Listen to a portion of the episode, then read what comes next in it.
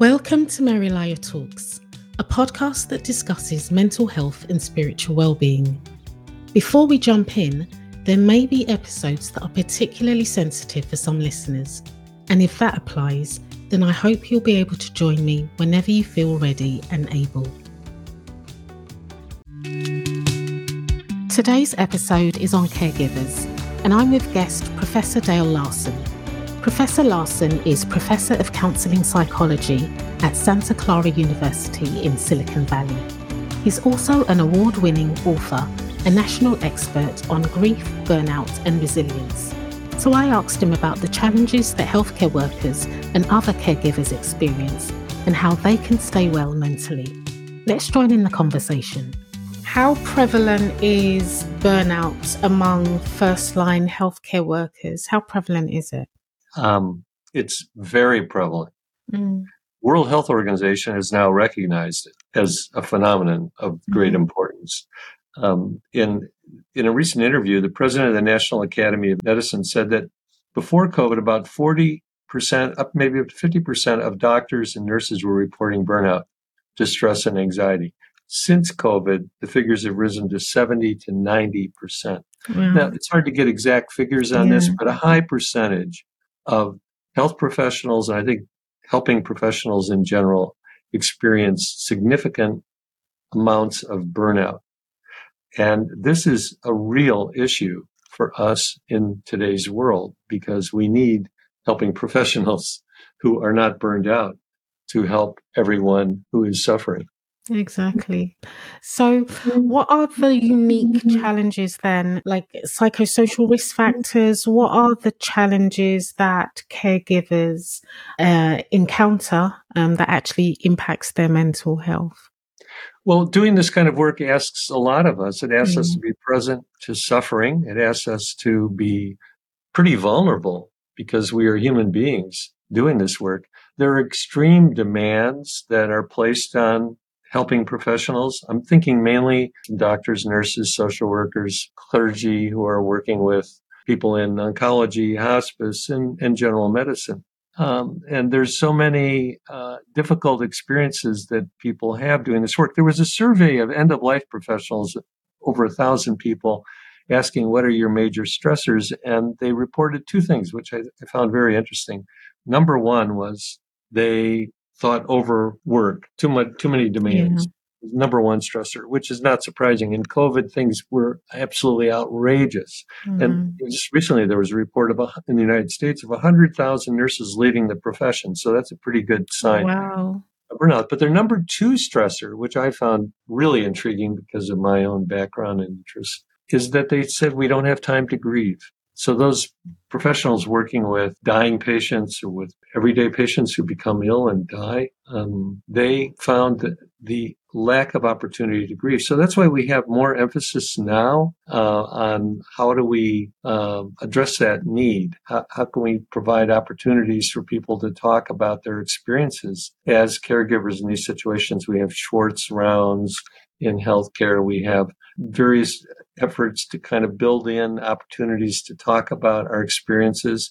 If you're working in a high mortality saturation environment, how do you take mm-hmm. time as a team or as an individual to grieve the loss of this patient for, for whom you were in a very intimate relationship? So, so let's take it maybe back a little bit in the sense of what are the signs that a caregiver whether they're professional or mm-hmm. even voluntary, a voluntary caregiver because they're caring for a loved one.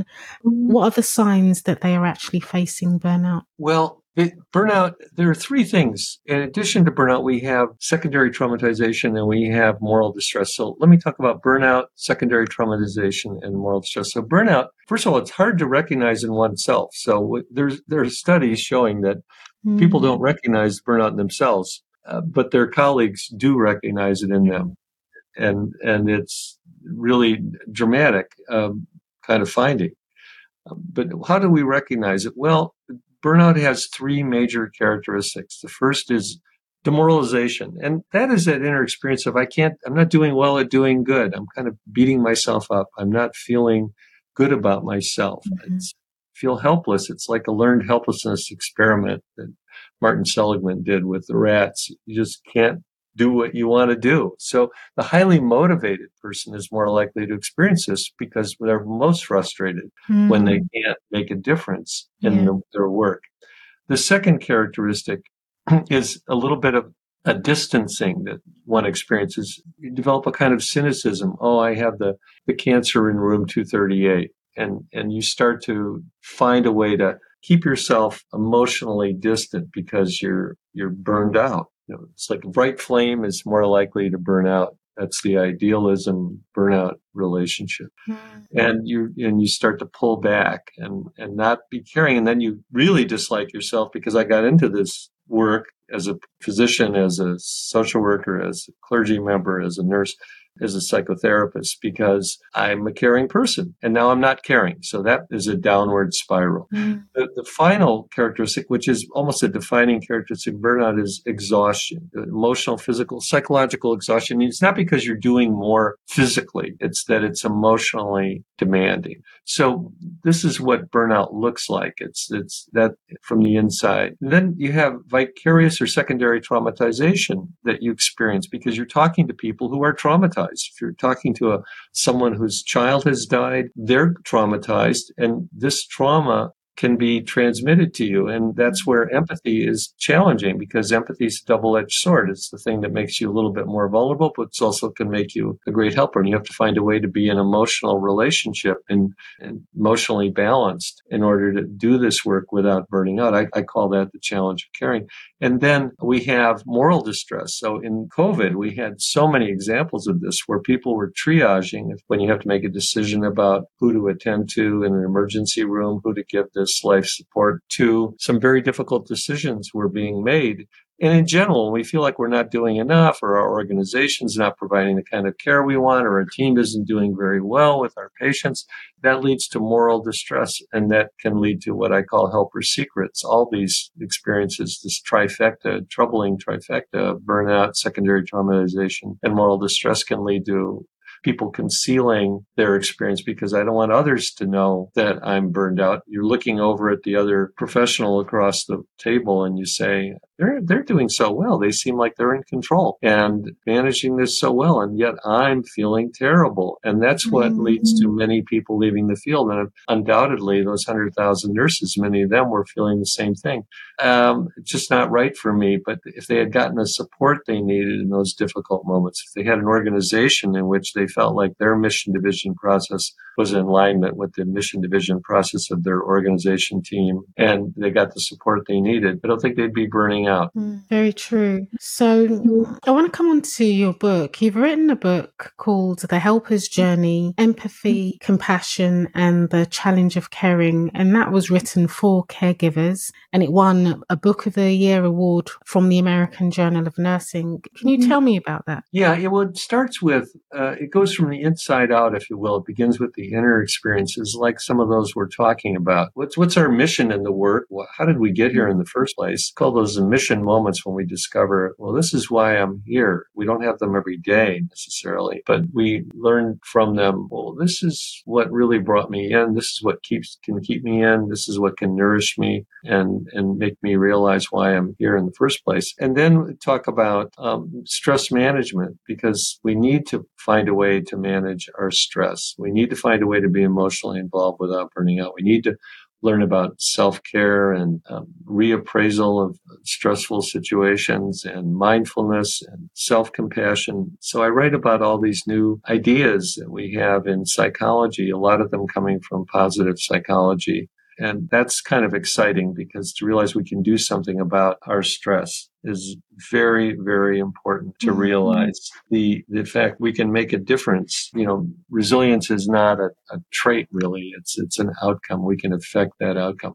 Maya Angelou said, you cannot control all the events that happen to you, but you can decide not to be reduced by them. Albert Bandura was sitting in this office with me that I'm in right now, and he's the person who developed the idea of self-efficacy. I think one of the foremost psychologists of the 20th century. And I said, well, what would you tell all the doctors, nurses, therapists uh, who are struggling out there. He'd say, "Don't let them wear you down." And he, he quoted uh, this. It's not really Latin, but "legitimi non carborundum," which means essentially, "Don't let the B A S T A R D S wear you down." So it's important to realize we can do something about it. Then I talk about self concealment, and that's a big research area now. My scale has been used in 15 countries, and there are 220 studies now looking at the tendency to self conceal and how that causes us problems especially as helping professionals and leads to helper secrets. I write about helper secrets, which is another thing I, have focused on a lot in my career. All these troubling experiences we have that we don't disclose to others, but then can kind of corrode from within.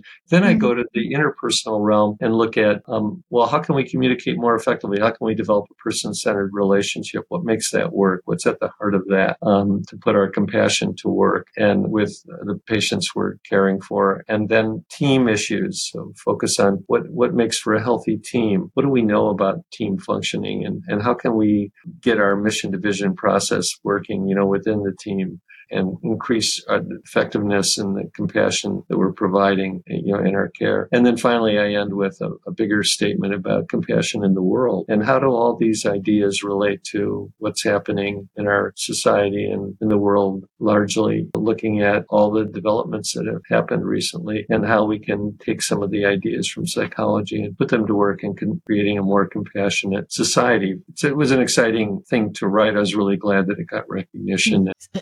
Sounds um, mm. comprehensive in terms of what it covers. You mentioned mm. healthcare workers, how they need to find that balance in terms of still being emotionally involved, but without getting burnt out. And when you were talking about that, it, it brought a picture to my mind. And so when my mum passed away, for example, who broke the news was um, a nurse in the hospital. So I was in the hospital with a nurse and it was obvious that she'd been crying and she was in the room with me and I had to tease out of her what happened because because maybe she'd been sent there to keep me company or to hold the fort until the doctor came to share the news. And so it was basically when the nurse shared the news, I knew because of her reaction, because she'd been crying and because she dare not even look me in the face.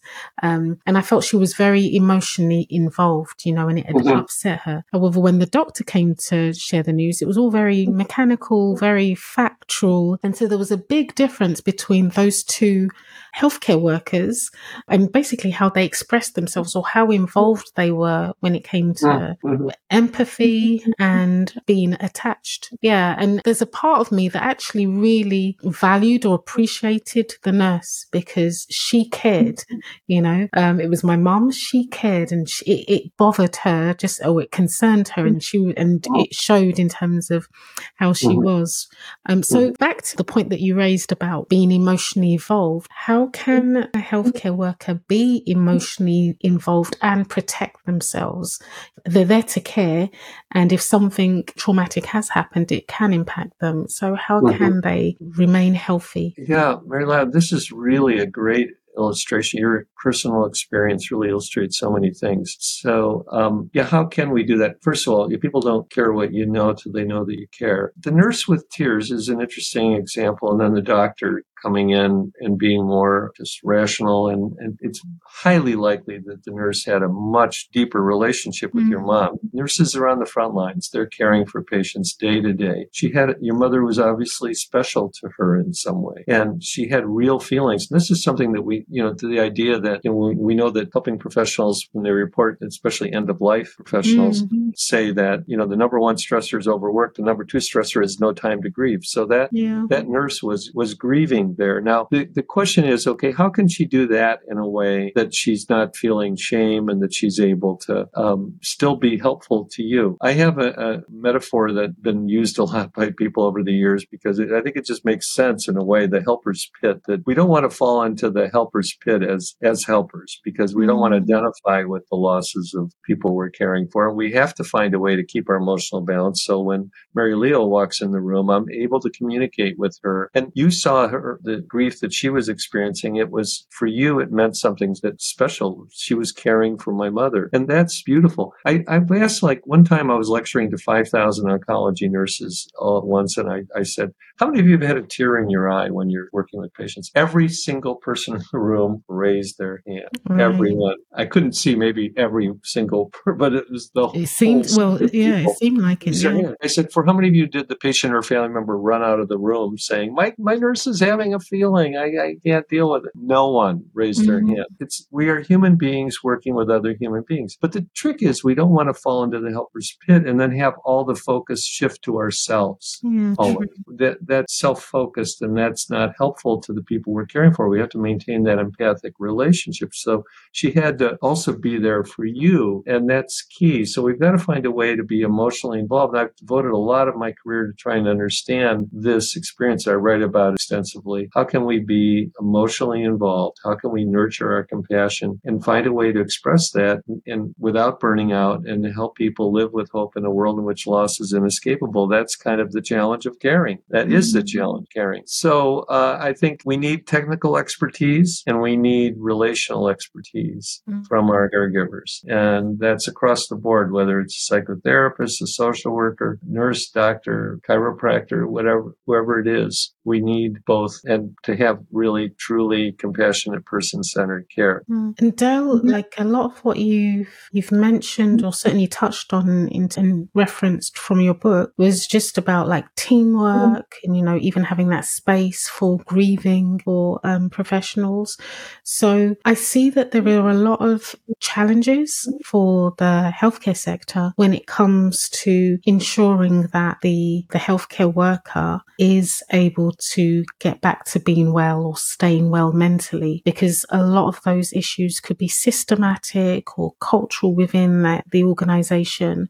So yes, they may try, but the fact of in terms of the number of hours that they're doing or maybe the scheduling or what they're encountering in terms of, you know, um, patients. So, and it's probably not a, a response you're able to give because it's going to be so detailed and it's probably in your book, but are there ways you can share what the key things someone would be able to protect themselves? Well, first, it, one of the key findings in the burnout field, Chris Maslach at Berkeley had uh, this understanding of burnout, which is it's not bad apples, it's bad cakes that the apples are in. It's the mm-hmm. system mm-hmm. we're in. I don't think those 100,000 nurses who were left the field recently left because there was something wrong with them. We, exactly. we couldn't have predicted them leaving the field by giving them a personality measure before they entered the field. We could predict them leaving the field by looking at the organizations they're in and the lack of support that they've received. Mm-hmm healthcare has become brutal in so many ways in terms of not providing enough support for healthcare workers. And that's a reality. And we are struggling, at least here in the United States. I'm sure true in, in England as well. I have spent quite a bit of time in England at the various hospice programs at St. Christopher's lecturing and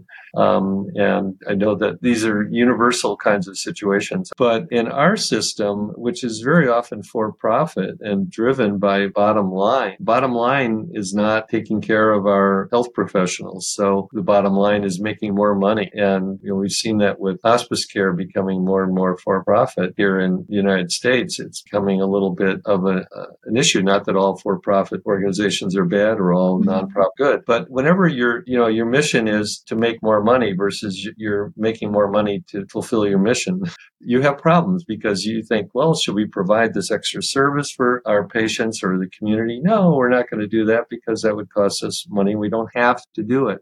I'm not an expert on all that, but I just have my observations. But I do have expert knowledge about the stressors that health professionals and caregivers generally are dealing with. And we need to provide for family caregivers as well. In the United States, we're trying to get some mobilization of, of a national policies that would be supporting family caregivers. We would provide tens of billions of dollars of support for their loved ones. I mean, 50, just huge numbers of people supporting their loved ones who have Alzheimer's Alzheimer's and different infirmities. So we need to do more to support those who are helping us with our conditions, our situations, our suffering. Mm-hmm. And I hope that the future holds more promise in that regard. Sure. Like you mentioned about mm-hmm. COVID, how that made a significant increase in terms of um, healthcare workers leaving the profession um, mm-hmm. pre COVID and post COVID. Um, there's that significant difference. So actually, are there any specific signs that as a caregiver, it shows that it's because they've been traumatized by COVID? Is there anything in particular that shows that it's because of that traumatic period? Well, actually, we have now a, a psychologist, we always develop measures. So the first thing we do is we say, can we measure this?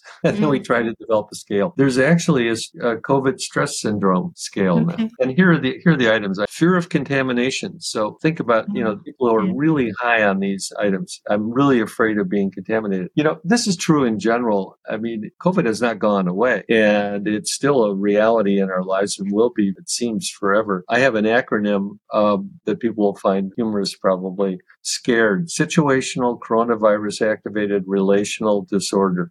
But it's this this you know fear that we have when you're encountering anybody who's new in your life are they test have they tested? Did they mm-hmm. this has put a little barrier between us and others so i call it scared. But fear of contamination, worry about finances because you're worried about losing money. These are the items from the scale. Xenophobic fear that foreigners are spreading the virus, traumatic stress symptoms associated with direct or vicarious traumatic exposure, compulsive checking and reassurance seeking, um, profound and uh, pervasive experiences of grief, loss, and trauma are, I think, really reshaping how we live, die, and grieve now and in the future. And this COVID stress syndrome, not sure what that'll look look like when it's administered to tens of thousands of people, if it is. But but some of those elements we can all relate to. I think you know this COVID has affected us all. It's changed mm-hmm. our relationships. I know I'm always thinking, am I safe? It's mm-hmm. it's just it's really taken away a sense of security. I never thought about going into a crowded room as any kind of threatening situation. I'm going to a conference soon where I'll be with hundreds of people.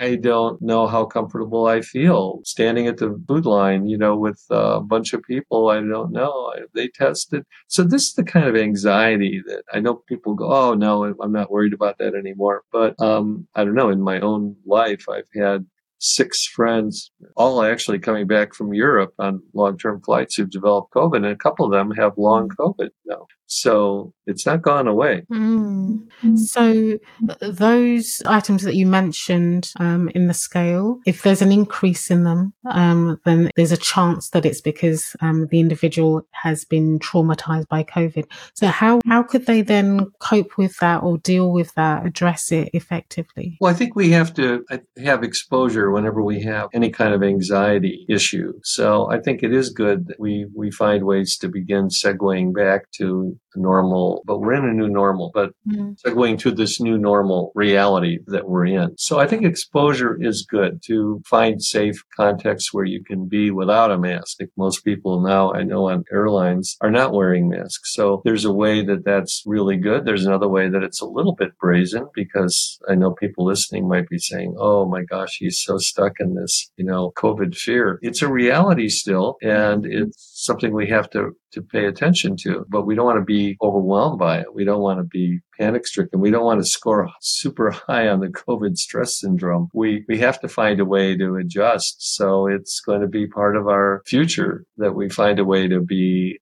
overcoming the, these anxieties. And I think we do that through exposure as a principle in psychotherapy. So we find ways to reappraise. We check out the realities of how prevalent is the COVID right now. You know, right now, the what's going on in my area and what's going on generally. And I think then we find a way through this. And um, specifically talking about those caregivers that focus on end of life, there will be some that are in positions of harboring secrets. So it could be, for example, the, the load is on one particular caregiver rather than um, others in the family. And there could be um, resentment that's felt by that caregiver. It could be self doubt, maybe um, in terms of the fact that they feel that they haven't given perhaps the level of quality care that they could have, or mm-hmm. maybe they've made a mistake. So mm-hmm. perhaps there's some secrets that the caregiver may be uh-huh. harboring when um, mm-hmm. in an end of life um, support scenario. What can what can they do to help themselves? Well, I, I think you've outlined some really important ones. The resentment, what about me, is very is one of the categories when I do mm-hmm. research on helper secrets or caregiver secrets. It's a very common one. What about me? I'm caring for others. Also, the you know feeling these self doubts like I'm not good enough or I'm not caring enough. So it can go both ways. And it's very important to, to recognize these, which I term helpers' secrets. And you get stuck in the fallacy of uniqueness, the belief that I alone am having trouble with this. And there's some secrets that we possess, there are other secrets that possess us. So some of these can really drive you out of the helping professions if you're not sharing them with others, if you're not normalizing those mm-hmm. experiences, you're not finding a way to share them with somebody and to and also to get feedback from others who are experiencing the same kinds of things. So I think the key thing they can do, any, any of us can do with these kinds of inner experiences where they get kind of stuck in our uh, echo chamber and we end up feeling bad about ourselves and we have shame because, oh my gosh, nobody else would feel this way. The fallacy of uniqueness, it's me. I'm unique. It's my failure. It's something about who I am. No, it's about the situation. It's about this environment that I'm in, these demands that are placed on me, this lack of support, etc. And so they, they need to find a way. I think your question is what, what can they do? They can find a way to explore these inner experiences, to, to have self-compassion. A la Kristin Neff has written extensively about this, but uh, what Carl Rogers also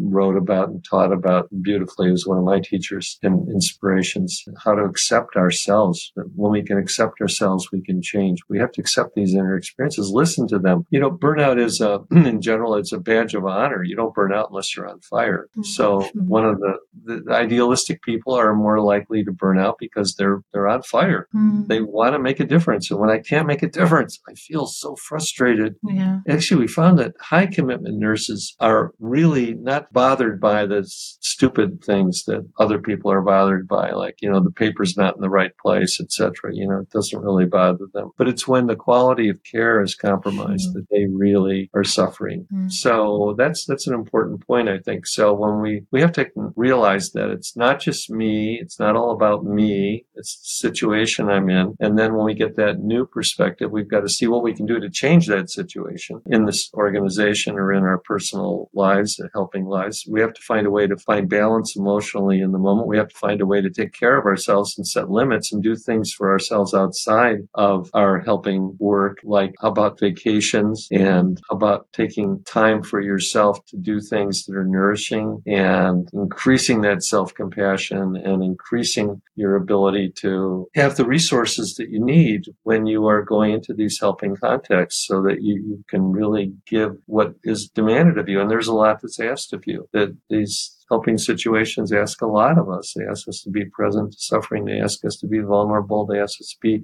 teammates with people mm-hmm. when we're used to being uh, lone rangers, solo kind of you know, helpers. Now I've got to work on a team and work interdependently. There are a lot of issues that, you know, I've talked about and written about about these things that are so central in helping. And, and mm-hmm. lastly, there may be mm-hmm. someone listening who is a caregiver that's struggling. Would you like mm-hmm. to share anything with them directly? Well, I'd like to, first, I'd like to thank you for your work. And I really hope that that is experienced, is really taken in because I've dedicated my life to supporting people like you. I have a tiny clinical practice, but most of my work has been researching and trying to understand what's going on here and how can the things we're learning in psychology help you do what you're doing, what matters to you. I would say take time to understand how you got here, what matters to you. You know, what is your mission in the work. One of the things we know now is that compassion can be one of the best buffers for stress. I know that sounds mm-hmm. not right because we think, oh no, the more compassionate person is more likely to burn out. No, mm-hmm. actually, compassion, balanced emotional involvement and compassion is an antidote to burnout. Empathy is an antidote to shame. Compassion is an antidote to stress because it enlivens you and it, you find a deeper sense of happiness. There's a term that is very old. It's a Greek term, eudaimonia. And eudaimonia is a deeper kind of happiness. It comes when we live our lives with our values and the meanings that really matter to us, actual, activated, actuated. And I would like you just to reflect on that on your helping journey, that what you're doing has meaning. It is, it's going to reverberate far into the future, long after you're gone and I'm gone, um, in the families that follow the patients you're caring for. They will be sharing the, this goodness that you're sharing with them. And, and then those children will share it with the next generation. So all this goes on far into the future. And so feel that for yourself and, and also recognize, hey, this situation is challenging. It's not all about me. It's not my failure. It's that I have to find a way to navigate, you know, a difficult world of helping, but one that is deeply meaningful and can have so much significance and such a legacy uh, for you in your life. So thank you for your work from the bottom of my heart. Well, Professor Dale Larson, thank you for those words of encouragement to caregivers, uh, particularly those that may be struggling. Thanks for joining me on MaryLayo Talks. And for those that are listening, stay well and hope you join me next time. Being a caregiver can be overwhelming at times. So, here are a few spiritual wellness tips you can meditate on.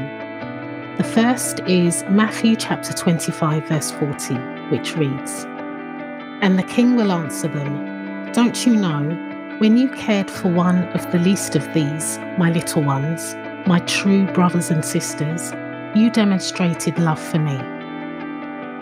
Another is Psalm 23, verses 1 to 4, which reads The Lord is my shepherd I shall lack nothing. He makes me lie down in green pastures. He leads me beside still waters. He restores my soul. He guides me in paths of righteousness for his name's sake. Even though I walk through the valley of the shadow of death, I will fear no evil, for you are with me. Your rod and your staff, they comfort me.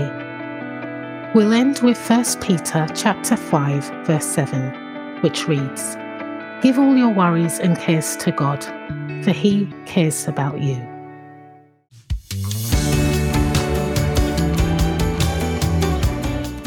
Thank you for listening. Do follow and join me again next time on MaryLayo Talks Beyond the Smile.